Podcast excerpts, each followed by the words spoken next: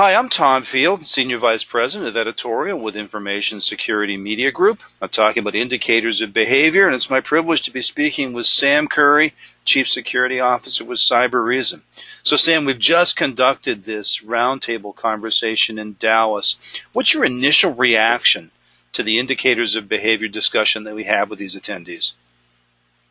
Well, I have to say, uh, I think the uh, you, you do a great job of hosting these things, Tom. But uh, the the audience was fantastic. Uh, we had uh, some of the some of the great some of the best people I think uh, in the Dallas area. Um, they all attended. They took part.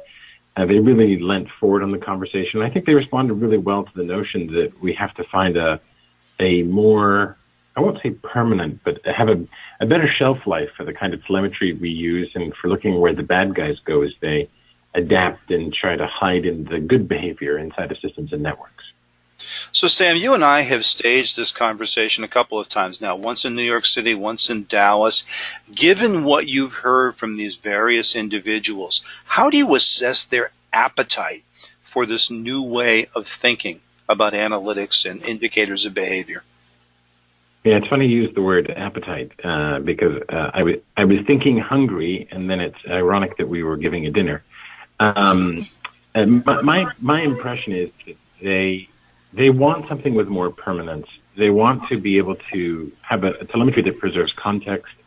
Uh, they know that on any given day they might not know what to look for, but the next day they might have something to go searching with. And if you've only kept the bad, if you're only acting off the trace evidence left behind in your SIEM, the chances of actually finding the person who was moving through your networks yesterday and still is today goes down dramatically. So um, I called it a, everyone lent in, but if we're using the appetite and dinner language, they were they were hungry for it, Tom.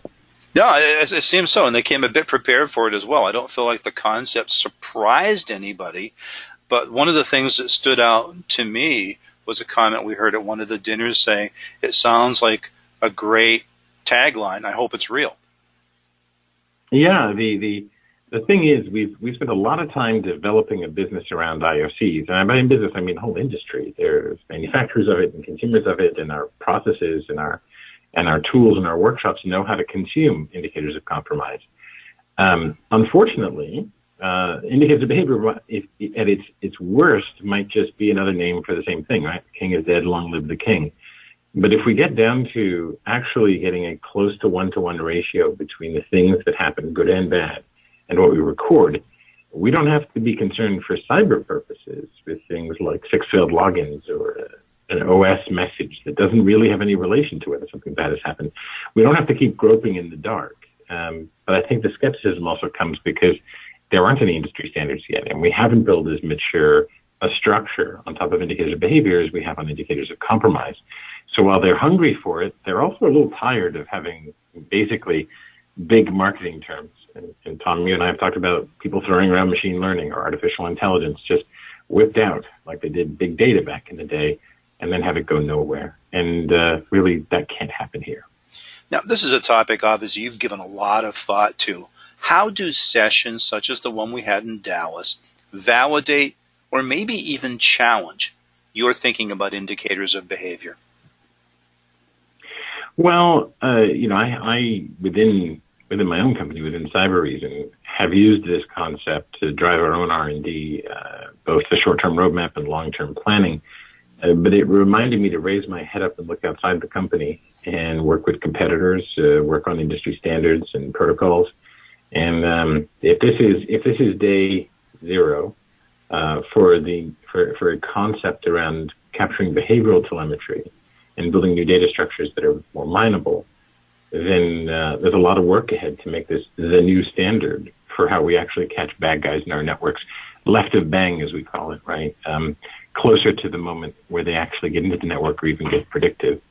So uh, lots of work ahead for all that we've done work here at Cybereason and other people have done work in their companies. We've got to come up with a consistent definition and set of tools and standards that's built on it.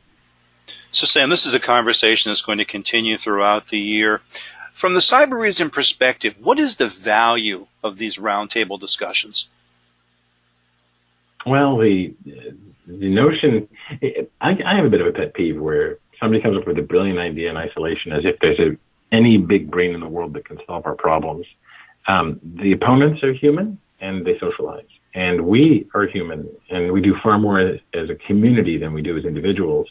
I think it's really important to have a debate, not to go out there with perfectly formed ideas and and and think that uh, we can do the work theoretically, but rather, you know, let's have debate, let's have real exposition, let's put ideas out there and then strike them down so we can build better ones. And that doesn't happen without forums like this, Tom. And what would you say the value is for the attendees?